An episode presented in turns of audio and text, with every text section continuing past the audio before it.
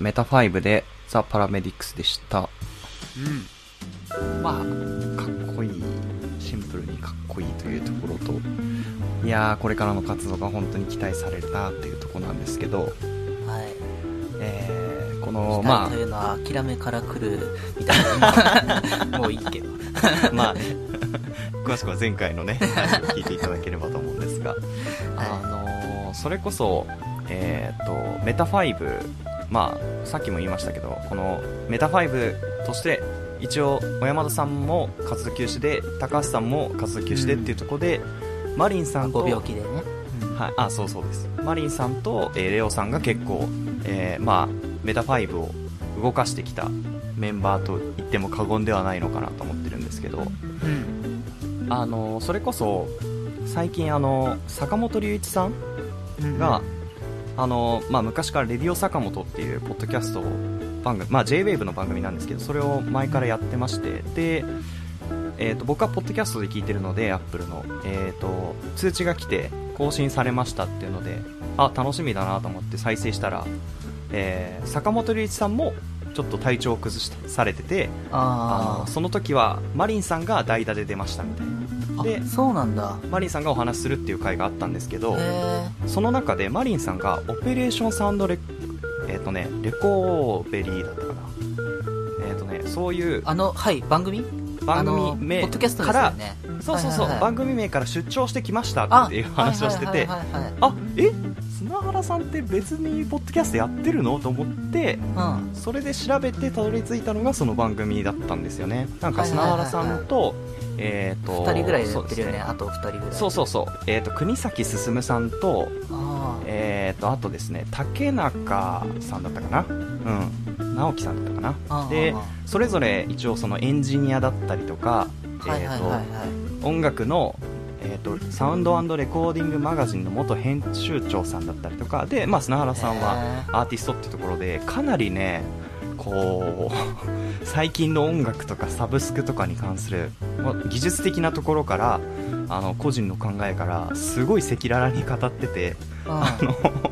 非常に聞き応えのある番組でした、ね、なんで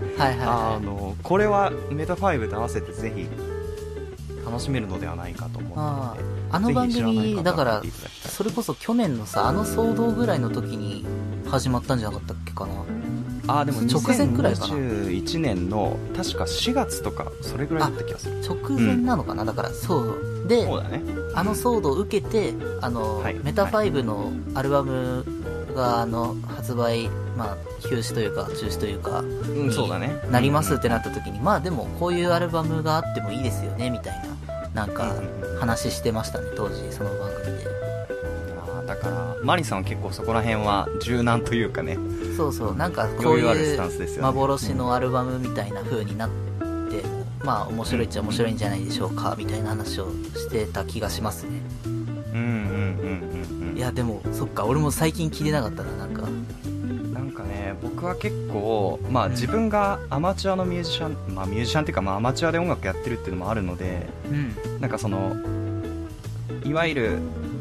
今の時代プロとアマチュアの境目が本当に曖昧になってきてるし、若い子たちはどんどんその質が高いものをネットに上げてるから、本当にネットを見ると掘り出し物もたくさんあるしみたいな、すごいそれ刺激を受けて楽しいみたいな話とかもされてて、なんかこうミュージシャンに優しいなというか、インディーズミュージシャンに優しくて素敵と思って感動したんですけど、ただ一方で結構そのサブスクリプションのなんかね、あんまり良くないところとかも結構赤裸々に語ってたので、僕は結構聞いてて、なんかわかるなっていうのと、これをもっと早く知りたかったなっていうのを思っているなんで今過去回から一生懸命聞いてるんですけど、そうなんです、そうなんですよ。今のところね、今24話まで配信されているので、結構毎回30分ぐらいなんですけど、ぜひ聴いていただけるといいのかなってとこですよね。最初の頃にちょっと聴いたんだけど、なんかそれこそその音楽のなんか機材みたいな話とかもしてたよね、なんかしてたそう、分かんなすぎて、まあつってなんかそうちょっと離れちゃったんだけど、まあね、でもそうか、そういう話も面白そうだからね。うんうんうん。だ、分かんないところは調べてみたいな感じだよね。結構難しいこと言ってるところも多くて、そうなんだよ、難しいんだよ。そうなん、僕も結構ね途中で分かんなくなって調べたりとか結構するんで。ね。まあそういうちょっと高尚なラジオですね。っていうところで。じゃあそんな砂原さんとレオ今井さんとでやってるテストセットというね、グループがありますので、さっき堂々とメタファイブとか言ってましたけど、メタファイブっていう名前でっつってたけど、あれ違うよね違うよねって思いながら、でも俺も覚えてないからさ、申し訳ない僕も。そう、テストセットでした。テストセットでした。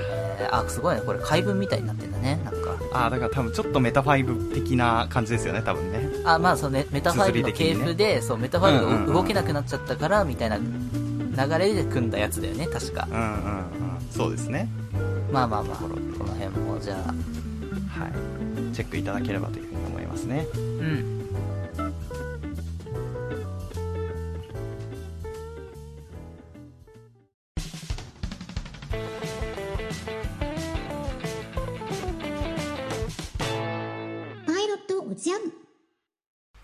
改めまして伊崎です。広島です。パイロットジャンボをお送りしてます。今週ね、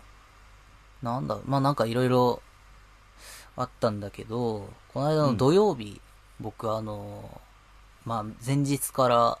仕事を徹夜でやって、朝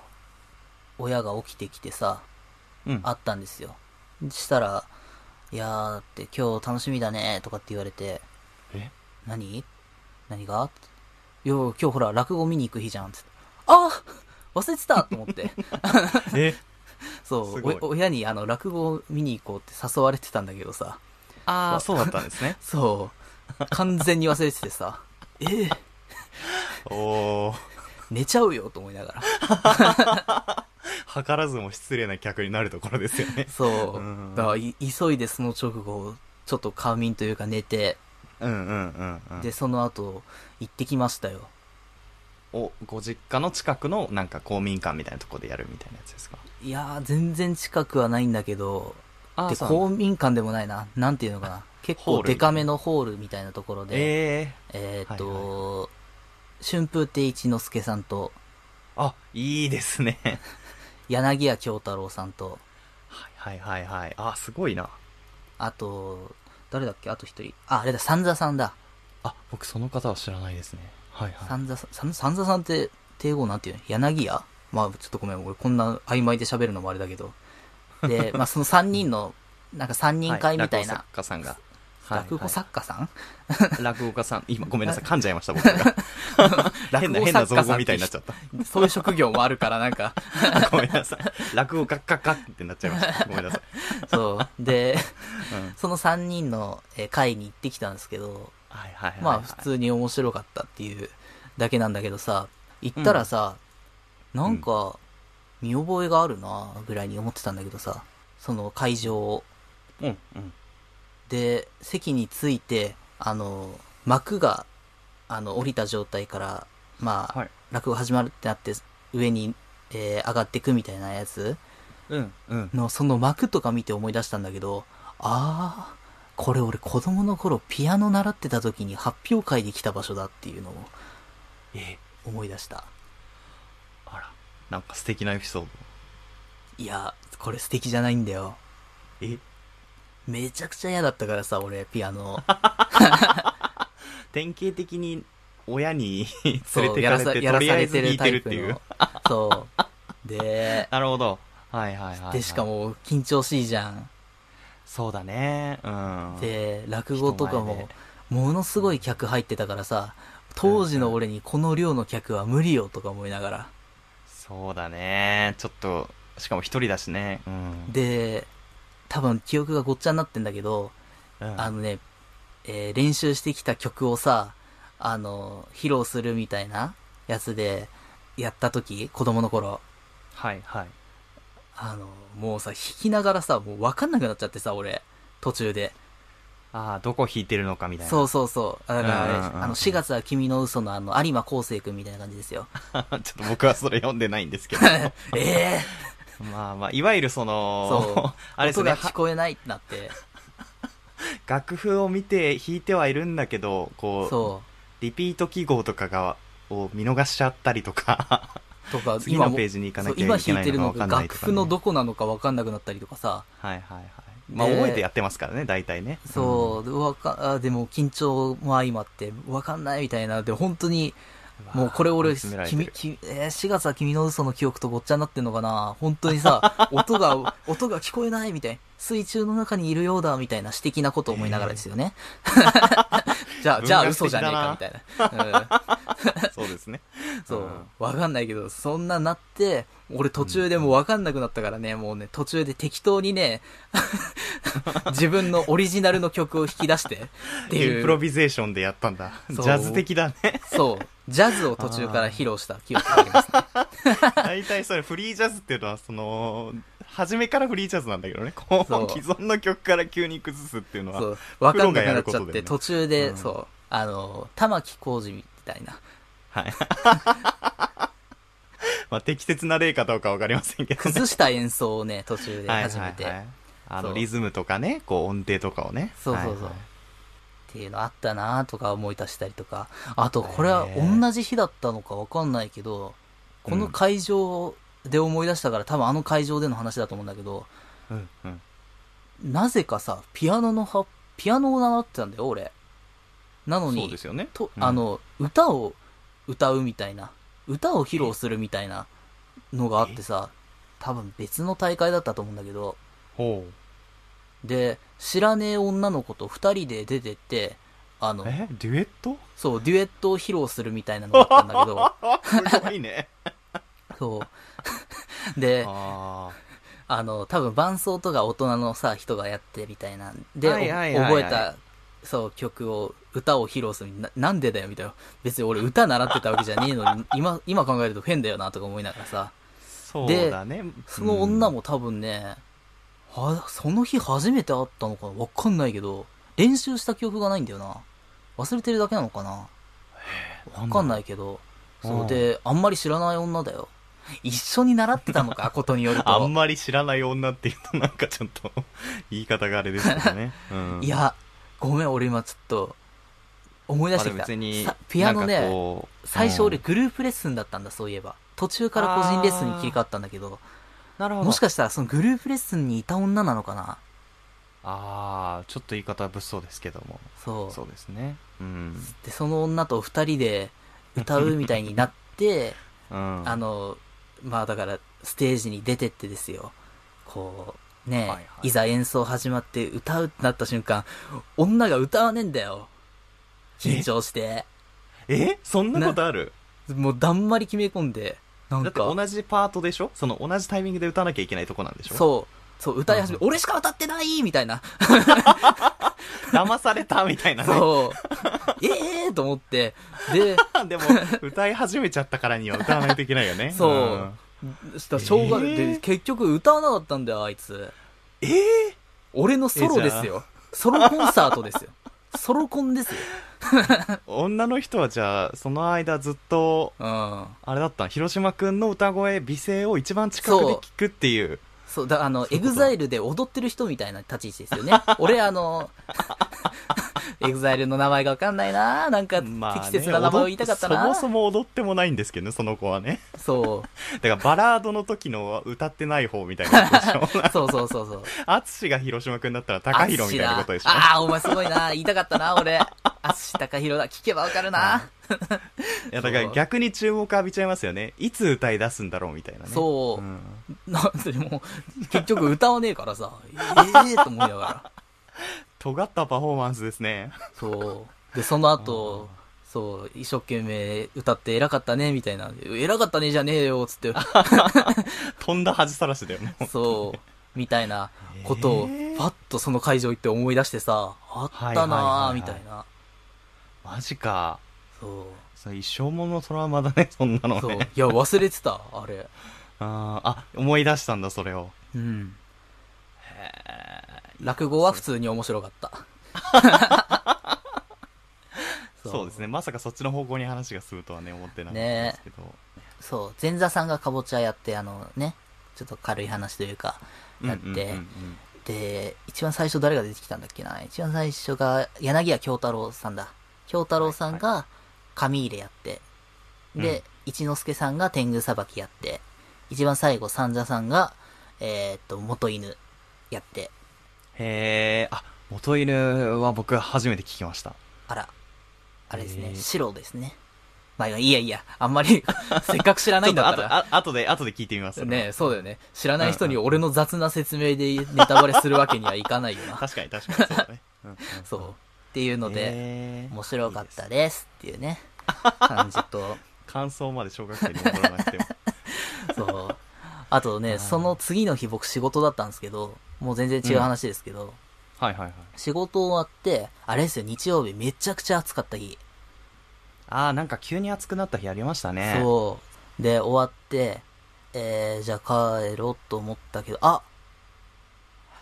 評価10周年の展示始まってんなと思って。あー、そういえば秋葉原でね。そう、まあ、秋葉原、まあでも仕事場が秋葉原からまあ、うんうんうん、数駅のところだったからさ、まあ、はいはいはい、寄ってってみようかなと思って久々に秋葉原行った。おー、行ってきたんですね。行ってきた。で、それがゲーマーズってところのね、うん、そこで展示するみたいなことが一応ネットで書いてあるから行こうと思うんだけどさ、ゲーマーズがどこだか分かんないじゃん。だからゲーマーズどこなんだろう、僕も分かんないですね。だって秋葉原ってあんな店ばっかだしさ、分かんないよとか思ってさ。確かにね、確かに、うん、そうで、駅前でさ、その地図開いてさ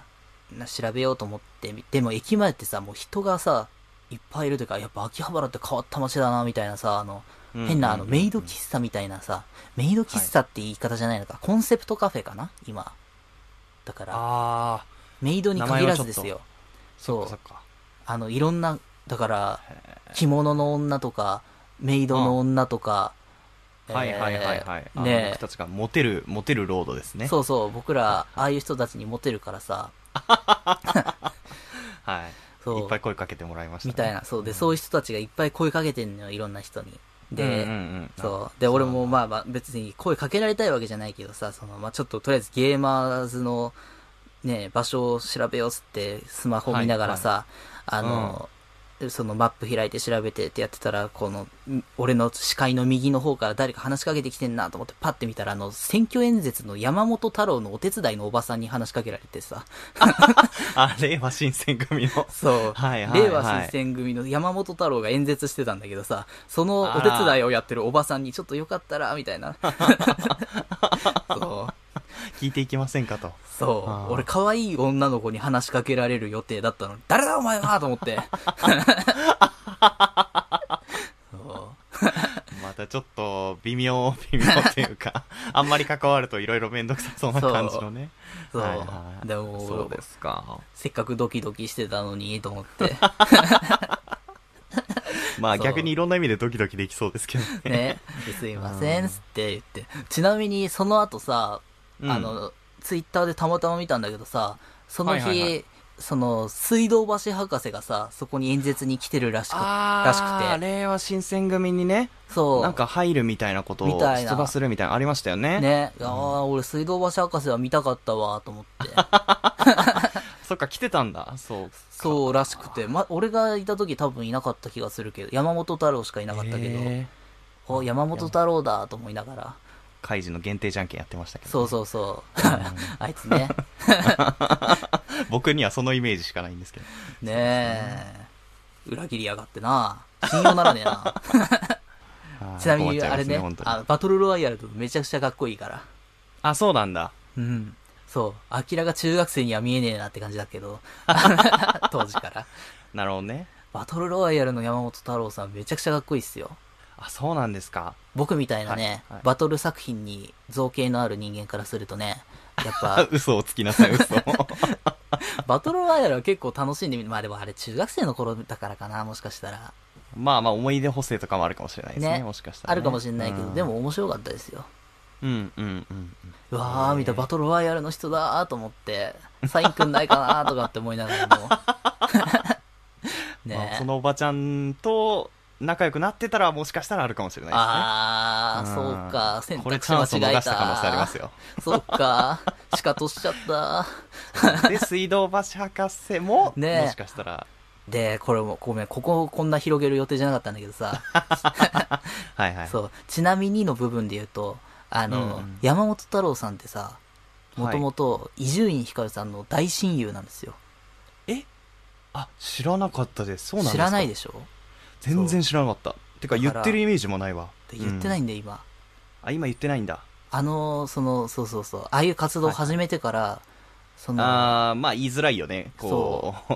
なっちゃうとね。そういう関係値がなくなっちゃってみたいな。で、今回さ、博士がさ、選挙出るってなるとさ、なりましたね。博士もさ、伊集院さんと、こうね、昔からの仲間というか、伊集院さんの周りからどんどん人がいなくなっちゃうと思ってそうですね。僕も博士そんなに詳しくないですけど、やっぱ達夫さんとか、それこそね、浅草お兄さん会ですからね。そうプチカシマさんとか結構慕ってるっていうのもありますし、なんかその勘違いされやすいみたいなことをよくね、言ってて、で、僕ヒロトさんとかも結構中学校の同級生だったりとかもあるから、たまにラジオで喋ったりとかもしてて、なんかそういうのがなくなっちゃうのはちょっと寂しいなっていうのは、そうなんですよね、ちょっとありますよね。どうしてもその色が出ちゃうから呼びづらくなっちゃうんだよね。うんうんうん。ねえ、あれで滝さんだっていなくなっちゃってさ、あれでラジオ業界からピエール滝さん。あ、ピエール滝さんね。はいはいはい。あ、そうですね。みたいな。そう。だからここ数年でも伊集院さんの周りから人がいなくなっちゃうなと思ってさ、あれ。まあ別にしょうがないんだけどさ。まあ、しょうがないけど、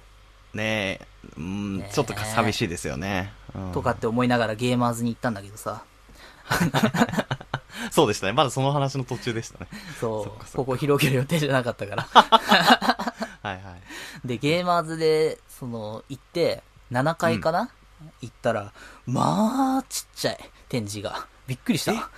大々的にやってるんじゃないんだ。大々的にやってんだけど、でもやっぱ、ああいう店の一角みたいな。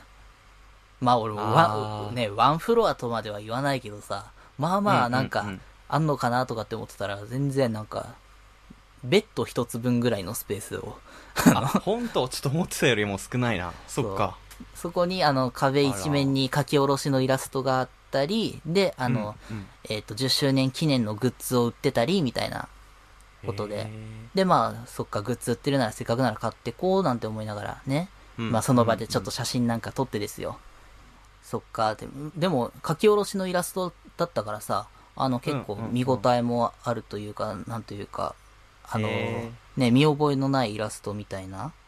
ので。まあ普通に別に楽しめたけど、今写真送りました。こんな場所でした。ああ、こういう感じなんですね。うん。これで全部ですね。ああ、いいですね。で、この写真。ちょっと思ってたよりも展示が少ないですけれども。少ないでしょ？そうですね。ちょっとこれは、こんなもんかいと残念というか。そう。これの右側に一応なんか、ショーケースみたいなのにグッズが飾ってあるみたいな感じだったんですけど。そうなんですか。で、まあじゃあグッズ買ってこうと思って、なんか3種類ぐらいあって、クリアファイルと、アクリルスタンドと、なんだったかな。なんかあともう1個ぐらいあったんだけど、それじゃあ1個ずつ買ってこうみたいな。全何種類みたいなやつなんだけど、さすがにこれコンプリートしようと思ったら大変だからさ、まあ1個ずつ買ってこうと思ってレジ行ったら、あ、すいませんと、これとこれだけは、今、店頭に、物がないので、後日、受け取りみたいなことになりますって言われて。あ、送ってくれるってことですかみたいな。あ、違います。後日来ていただいて、そう。送ってくれんじゃないの？あ、そうですか。それ後日ってのはいつなんですか？ちょっとまだわかんないですけど、6月頃を予定してます。それは、あれですか、じゃあその連絡をもらえるっていうことですか？連絡は無理ですね。この、ゲーマーズ秋葉原の、ツイッターでもしかしたら告知するかもしれないです。それどうやって僕はそれを知るんですかみたいな。自分で調べてくれ。そう、かもしれないですだと、マジでいつなのかわかんないじゃないですか、みたいな。そうだね、うん、一揉めしてまあまあそれ正しい一揉めだと思います。パイロットおじゃん、広島くんにはまあもう何回も言ってるんですけど、僕クロマニヨンズがまあ大好きでして、で、うん、まあ言うてクロマニヨンズってあんまりこうイベントをやらないというか、そのファン向けのイベントってあんまり少ないんですけど、まあライブぐらいって感じかな。そうそうそうそうそうなんですけどね、この前ちょっと写真展示会みたいなのがありまして、へー、はい、渋谷のパルコでやってたんですけど、ほうほうほう、これ何かっていうと、ですね、クロマニヨンズの写真をクロマニヨンズが組まれたその日からずっと撮り続けてるカメラマンの方がいらっしゃいまして、へ、柴田恵里さんっていう方なんですけど、うん、この方が、本当に今までのその写真を取りだめてきたものを、公開するというか展示しますみたいな、うん、がありましてですね、で僕それ、まあ、いても立ってもいられず予約しというか、まあまあ行こうっていう風に日程を決めて、うん、行ってきたんですよね。この前の日曜日だったかな、はい、でパルコの地下1階のなんか奥まったところの本当にワンフロアを貸し切って、そのクロマニヨンズの写真、ライブの写真だったりとかいっぱい貼ってあったんですよね、うん、でなんか僕久々にこのライブにもほとんど行ってなかったね、この2年間クロマニヨンズに関しては、うん、だからこう久々にこう空気感というか、このクロマニヨンズが好きなおじさんおばさんたちの空気感みたいなものを久々に味わって、こう、うんうんうん、なんかどっかロッカーっぽいというかね、こう革ジャン着てたりとか、そうそうそう、そうなんだとか、なんていうんですかね、こうヒロトとかマーシーのそのこうなんていうんですか、こう可愛い写真も多いんですよ、こう、へえ、寝顔の写真とかそんななんかオフショットみたいなアンアンの特集みたいな感じじゃないんですけど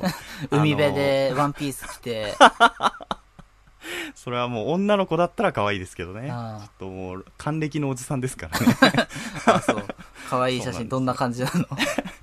のおそ松くんのイヤミってわかりますか？ あれのシェーのポーズとかを、はいはいはいはい、まあまあ声はねそうなんですけどあ、おそ松さんだったこれうん、そうそう、まあでも組んでも3でもどっちでもいいんだけど、このシェーのポーズをヒロトがやったりとかしてるのを撮ったりとか、なんかこうなんていうんですか、マーシーたちがこう PV の撮影の途中でこうちょけてるみたいなのとかが撮られてたりとか、そう、結構ちょっとオフショットもありきのかっこいい写真もありきみたいな感じで、結構展示会自体は狭かったんですけど、いっぱい写真が並んでて、で写真なんていうんですか、写真集みたいなフォトブックみたいなとかも、それこそ2006年から21年なんで15年分ぐらいの写真がすごい枚数、多分ね270ページぐらいあったかな、うん、ほうがパンパンに詰まってるのとかがあって、でまあグッズもいっぱい並んでまして、グッズめちゃくちゃ買ったんですよ。で、うん、展示会の真ん中にこのなんていうんですか、スライドショーみたいなのがあって、でそこにすごい人だかりができてたんですよね、うん、で、うん、見てたらその10秒ぐらいで写真が入れ替わるみたいな、なんかあるじゃないですか、はいはいはい、こうありますね、なんていうんですか、記録をこうねずっと流すみたいな、フォトフレームっていうのはないな、あーですかね、なんかそんな感じのやつなんですけどをみんなが見てたんですよね。で僕もあ、これはなんかそういう動きのあるやつなんだと思ってずっと見てたんですよ。で5分見て10分見て15分見て、あれみたいな、これいつになったら終わるんだと思ってあ、エンドレスフォトフレームだった、そうエンドレスフォトフレームと思ってでそしたら一回画面が暗転して、であ終わったと思って、あだいたい15分ぐらいで一周済んだなと思ったら、ビデオのその設定画面みたいなのがパッて一瞬出て1時間30分って書いてあって見れるかと思ってフォトブックを買いました。ああいいですね、それで見れるんですね。そうそう多分ね、一応フォトブック買ってみたら、今までのその写真とかいつ撮られたのかとか、どのライブの写真なのかとかみたいなのをこう、まあ、それこそスライドショーで流れてたものとかも、まあ、そのまま見れたりとかしたんで、はいはいはい、とても良くてですね、でそれをなぜか渋谷のパルコ出てすぐのスターバックスで読むっていうこのわけのわかんないことしてきたんですけどそうスタバで一人だけクロマニヨンズの曲聴きながらこうやって1時間半ぐらいかけてゆっくり見て結果1時間半かかってんじゃねえかスライドショーのスピードは同じだったっていうね正しかったんだ、適切だったんだ。まあね、そうそう。ただ僕は楽しみ方としてはこう結構ヒロトもマーシーもあんまり服装こだわらないというか、はいはいはい、ライブ T シャツを着て演奏することが多いんですよ。まあ、ベースのコビーとドラムの、カズジもそうなんですけど、だからこのライブの時なんだろうなみたいなのが分かるわけですよね。 T シャツとか見てるとこう今まで出してきたアルバムのこの時のやつなんだみたいな、ちょっとこの時若いなとかっていうのを見ながら、ウォークマンを持ってってたんで、その今まで買ってきたやつのクロマニヨンズのアルバムをシャッフルで流しながらこうそのアルバムになったらそのアルバムの曲かけたりとかしてたらすっごい楽しかったですねおーよかったよかったそっかっていうね。で帰ってきてそれでフォトブック持って帰ってきたらなんか小包が届いてて、ほうでなんだろうと思って開けたら、僕ヒロトさんがやってる長崎のジャンゴバンゴデラックスっていうね、ラジオや番組のグッズも応募してたんですよ。へえ。そしたらそれがちょうどその日届いてて、 T シャツと、手ぬぐいとあと缶バッジとあとなんかそのなんて初回限定版じゃないですけどステッカーみたいなジャンゴバンゴの。ほう。あ、それは買ったの？あ、買って、そうそうそう、それは買いました。そうそう。で、僕はいつ届くか知らなかったっていう、そうそうそうそう。で、このタイミングで届いたんだと思って、もう急いで着替えてですね、そう。もう一回フォトブックをそれで読むっていう、この、ものすごいクロマニヨンズ漬けのね、日曜日だったっていう。まあ、いいっすね。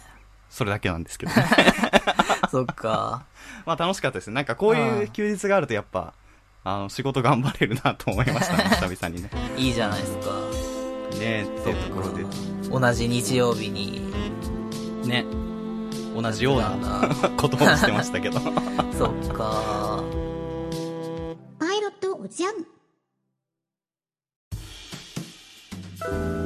じゃあ曲です。ね、今回のこの話の流れというか、この話じゃねえな。美咲くんがメタ5の曲やってたからさ、どうしようかなと思って、そうだ、昔さ小山田さんが出してたさリミックスアルバムみたいな、コーネリアスの名義だったかな、CM っていうアルバム知らない？名前は、はいはい、わかります。CM の、2の方だったと思うんだけど、そこに電気グルーヴのガリガリくんをリミックスしたやつがあってさ、俺それがすごい好きなんだよ、小山田さんがやった。それ知らなかった。あれめっちゃかっこいいから、あれにしようと思ったら Spotify にないですねいつものやつですね。はい、どうだなみたいな、そうだなみたいなまああれめんどくさいだろうしね、なんか権利関係というかそうデザインやとかはあるのにねっていうね。そうだねまあそう、まあそうねっていうので、もう山田さんから離れちゃったんですけれども、はい、まあ砂原さんつながりで、はい、割と僕これ知らなくてさ、最近知った曲で、いいなって感じだったんで、石渡淳二さんと砂原よしのりさんがコラボしたというか、石渡淳二さんの、アルバムなのかな、ちょっとごめんよくわかんないんだけど、でそこで薬師丸悦子さんが参加してます。神様の言う通り。